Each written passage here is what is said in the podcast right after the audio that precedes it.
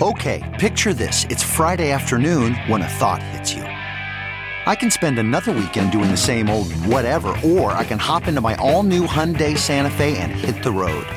With available HTRAC, all wheel drive, and three row seating, my whole family can head deep into the wild. Conquer the weekend in the all new Hyundai Santa Fe. Visit HyundaiUSA.com or call 562 for more details. Hyundai, there's joy in every journey. CarMax is putting peace of mind back in car shopping by putting you in the driver's seat to find a ride that's right for you. Because at CarMax, we believe you shouldn't just settle for a car, you should love your car. That's why every car we sell is CarMax certified quality so you can be sure with upfront pricing that's the same for every customer. So don't settle. Find love at first drive and start shopping now at CarMax.com. CarMax, the way car buying should be.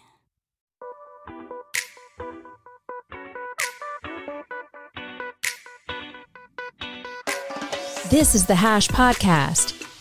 Stay informed with the latest on Bitcoin, ETH, the metaverse, Web3, and more with stories that matter to the crypto world. All on the Hash for your ears. You're listening to the Coindesk Podcast Network.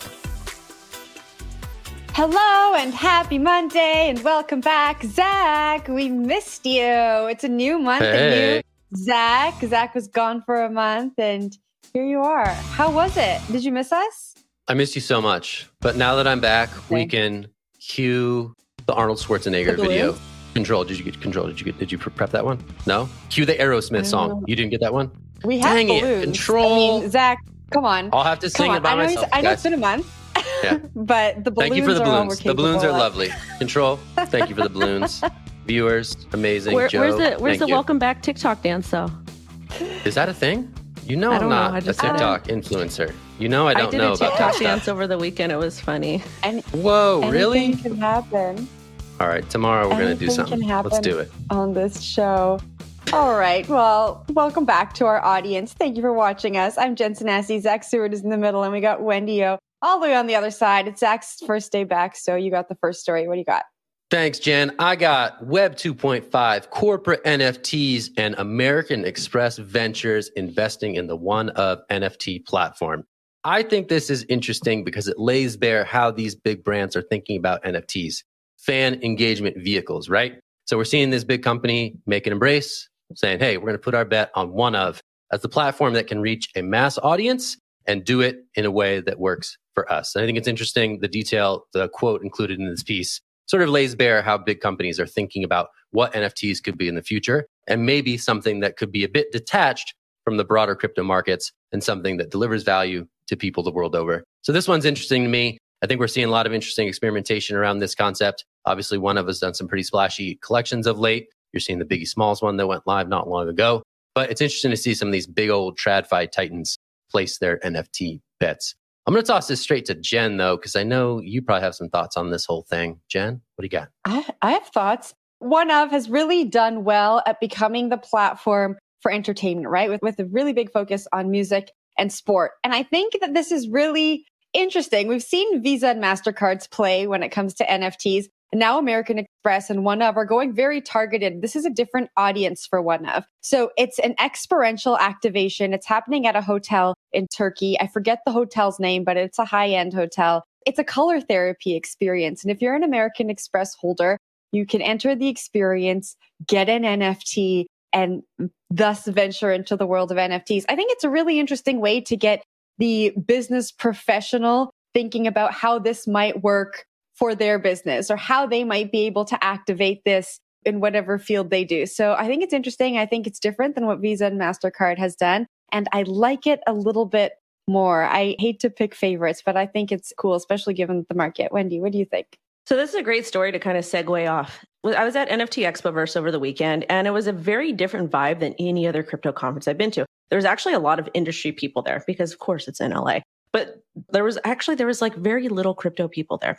But I'm also speaking to a lot of different traditional marketing agencies that handle like a lot of influencer marketing, celebrities, et cetera. And all they are talking about, all that they're asking, they're either asking for consulting, guidance, all of that type of stuff regarding how to get large brands into the NFT metaverse. So in the next, I want to say in the next like six to 12 months, you're going to see a lot of this. Like these stories are going to be piling and piling, piling. Like the type of people that are coming into the industry now or into the NFT industry from traditional brands is going to be amazing. So this story is great. And I just wanted to kind of comment on how diverse the community was at the NFT Expoverse because it wasn't crypto people. Like you're seeing real people from all over the place. And there was also a lot of kids there, which I was shocked about to see. It was a cool thing, cool event. But again, you guys, the next run that we have is going to be all NFTs, metaverse, and play to earn. So please start paying attention to You don't got to convince me. I know it.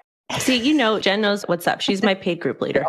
Jen knows. Jen knows. I, you know, longtime viewers of the show know I hate it when words get lumped together to describe things in crypto, but I think this is a good lumping of words. The NFT and metaverse impulse that's driving these big ticket investments is the same. It's about reaching the next generation of online consumers for these big old brands. Wendy, you're absolutely right. This is a more diverse sampling of the real world than the crypto audience has traditionally seen, right? NFT crowd is attached to culture, right? Culture sticks around in good times and bad culture delivers sort of meaningful experiences to people that is detached from the realities of price go down. So I think that NFTs attracting that crowd, that's a huge feature of this aspect of the crypto economy because that does have that sort of built in stickiness that isn't just about price go up, price go down. But back to you, Wendy. Another thing that I want to comment from this story, I understood that if you're American Express holder, you go to this event, you get a free NFT. So when we start to see these big brands give NFTs for free, I think it's also going to help remove the stigma that NFTs are pump and dumps and they're scams, et cetera, because you're not, you're attending an event, you're getting an NFT or you're doing something and you're getting one for free. So it's almost like, remember when you were a little kid and you used to open the cereal box because there was like a little like toy in there or whatever? That's kind of what they're doing marketing wise. So this is a great way to bring a lot of different people from all different backgrounds on boards. Because let's face it, if the value of their NFT goes down that they got for free, who cares? But it could be worth a lot of money in the near future, like a collector's item, like we see with all these toy, these nostalgic toys. Wendy, I have a quick question for you before I take over the next story. I did a bunch of market research for a few brands and agencies at the end of last year, and the overwhelming theme was we don't know how this is going to work for our business. It feels a little bit scammy and we don't know how to enter. Have you noticed that change or did you notice that change at the conference you were at recently? Well, I'm noticing it with the brand, well, not the brands, but the companies I'm talking to. I'm talking to a lot of different marketing agencies. We get requests all the time and they want, they basically want consulting. How can we do this? How can we execute with this brand?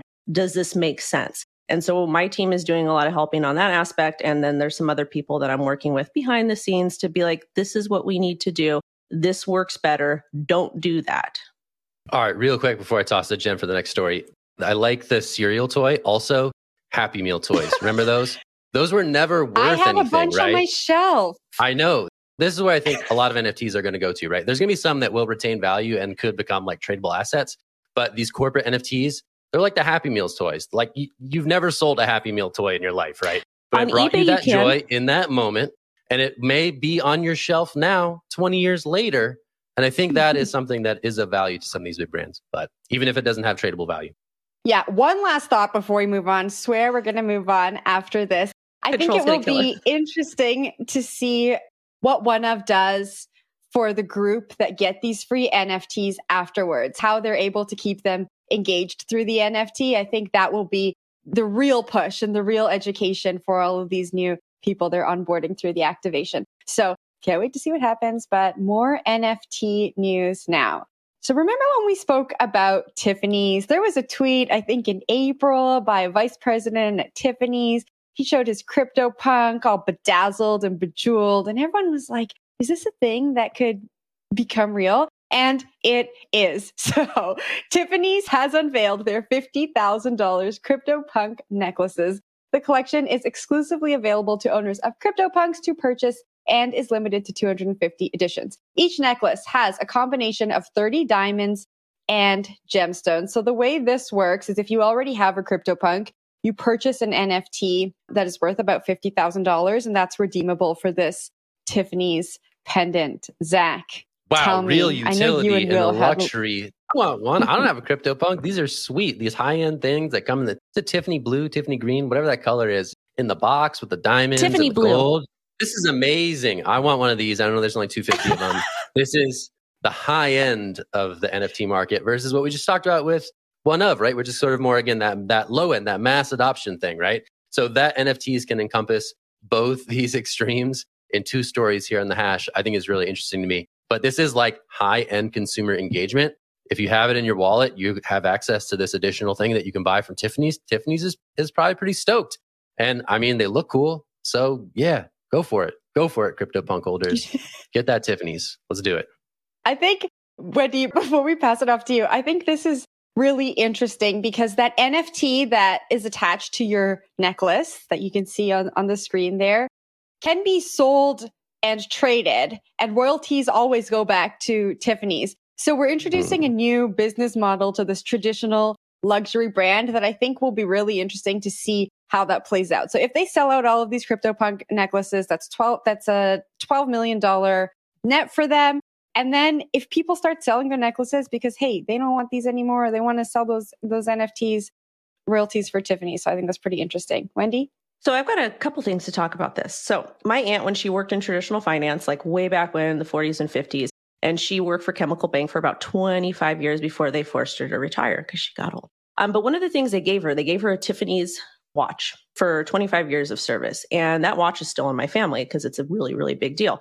A brand like Tiffany's getting involved with NFTs, getting involved with the punks, and then creating these custom pieces, I think is absolutely amazing. Because let's face it, if you have a piece of Tiffany's jewelry, are you really going to sell it for the most part? Are you going to hand it down to your family members? Me personally, I've got a bunch of Tiffany's jewelry when I was like 18, 19 years old, whatever, all that funny little silver stuff. I still have it. I'm going to pass it down to my daughter because it is Tiffany's. And I think because you actually have the Tiffany's name behind this, it might be a cool thing to kind of pass down to your kids. And I do see a lot of specific NFT holders that will get custom jewelry for their NFT that they have, whether it's a punk, whether it's an ape, etc. So I think this is a brilliant idea and it's a great brand recognition for Tiffany's. Zach? Guys, I just did some Googling. I was like, Tiffany's parent company, and it's Louis Vuitton, LVMH. And they are actually pretty smart about Web3. They have a venture arm that just brought on a former crypto VC person of prominence.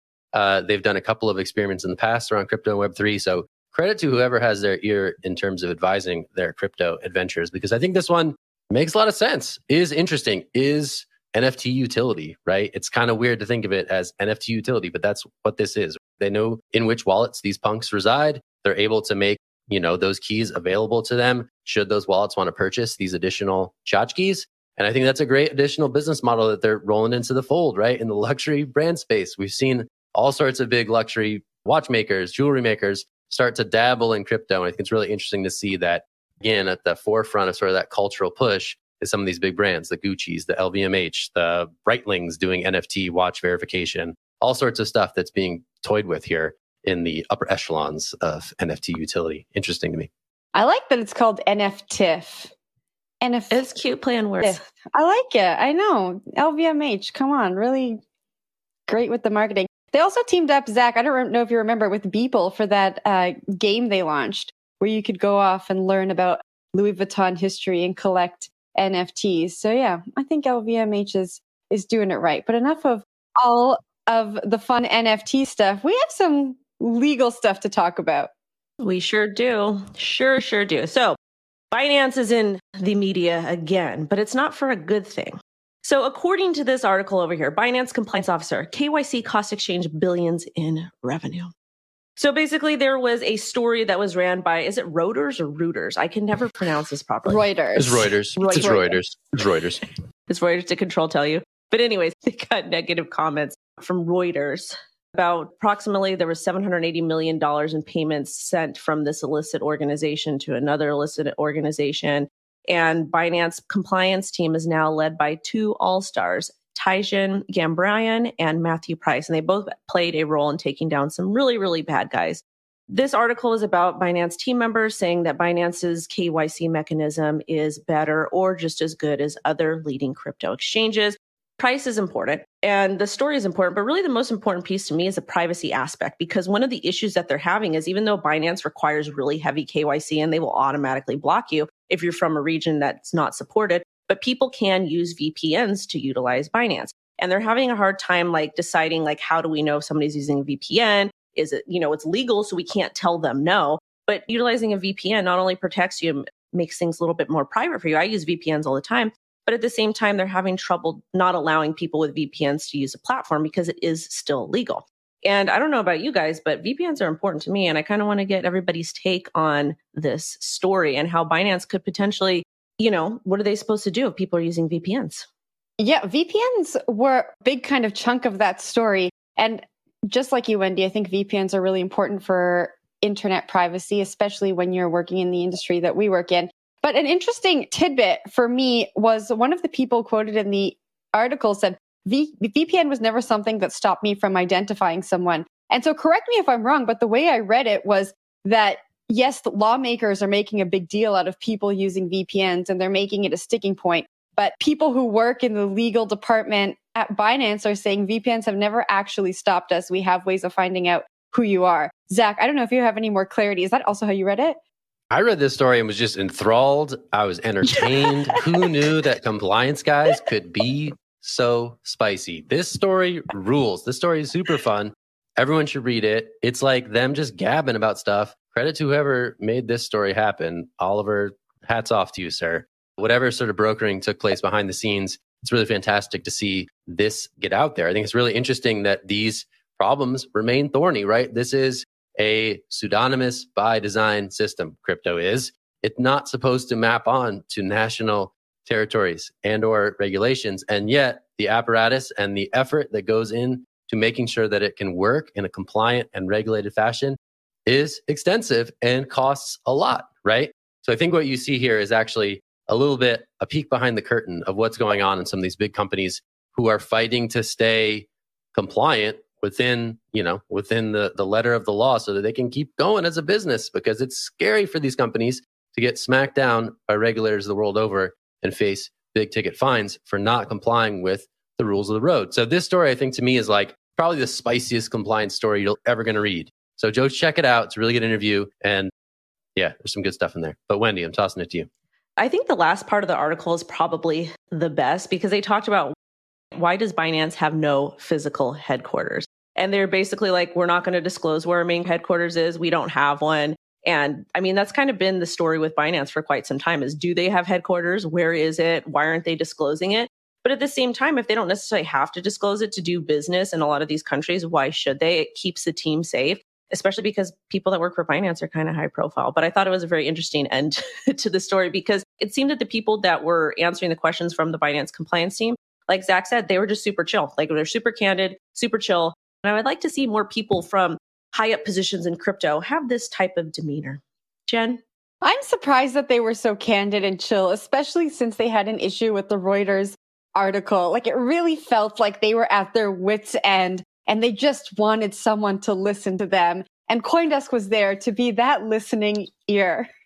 Zach. I remember talking to, about some of this stuff with some of these people, and they just wanted to correct the record. They wanted to be like, okay, what is happening here is these numbers are being conflated, right? There's direct transactions and there's indirect transactions, and we exist on permissionless networks, and there's only so much we can do, right? So I think to their credit, they wanted to sort of articulate further what wasn't being articulated elsewhere. And in doing so, they also had some some zingers, some gems, and some spicy names for journalists. Apparently, that's in there. It. That that you got to ask an editor for what the director's were the cut on that spicy one. names? It just says We don't know. spicy names. We don't know. Hmm. We don't know. We don't know.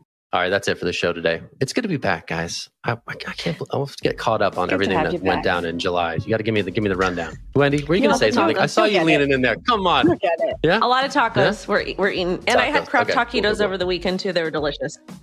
All right, we're still looking for a sponsor for our taco segment. So if anybody wants to get in Taco touch, contact the business business team. Tacos at coindesk.com is the email on that one. We got the alias set up. We're ready to accept any and all offers of free tacos. All right, that's it for the show today. Control's telling me to shut up. I'm going to do that. I'm Zach Seward. We got Wendy O. We got Jen Sanasie. We are the hash. We are coming back to you tomorrow, same time, same place. Listen, watch, wherever, however. We're just glad to be here. Thanks so much. Talk to you soon. Bye. You've been listening to The Hash on the Coindesk Podcast Network. We would like to hear from you, so if you have any questions or comments, please reach out to us at podcasts at coindesk.com, subject line The Hash, or leave us a review on your favorite podcast player. Thanks for listening.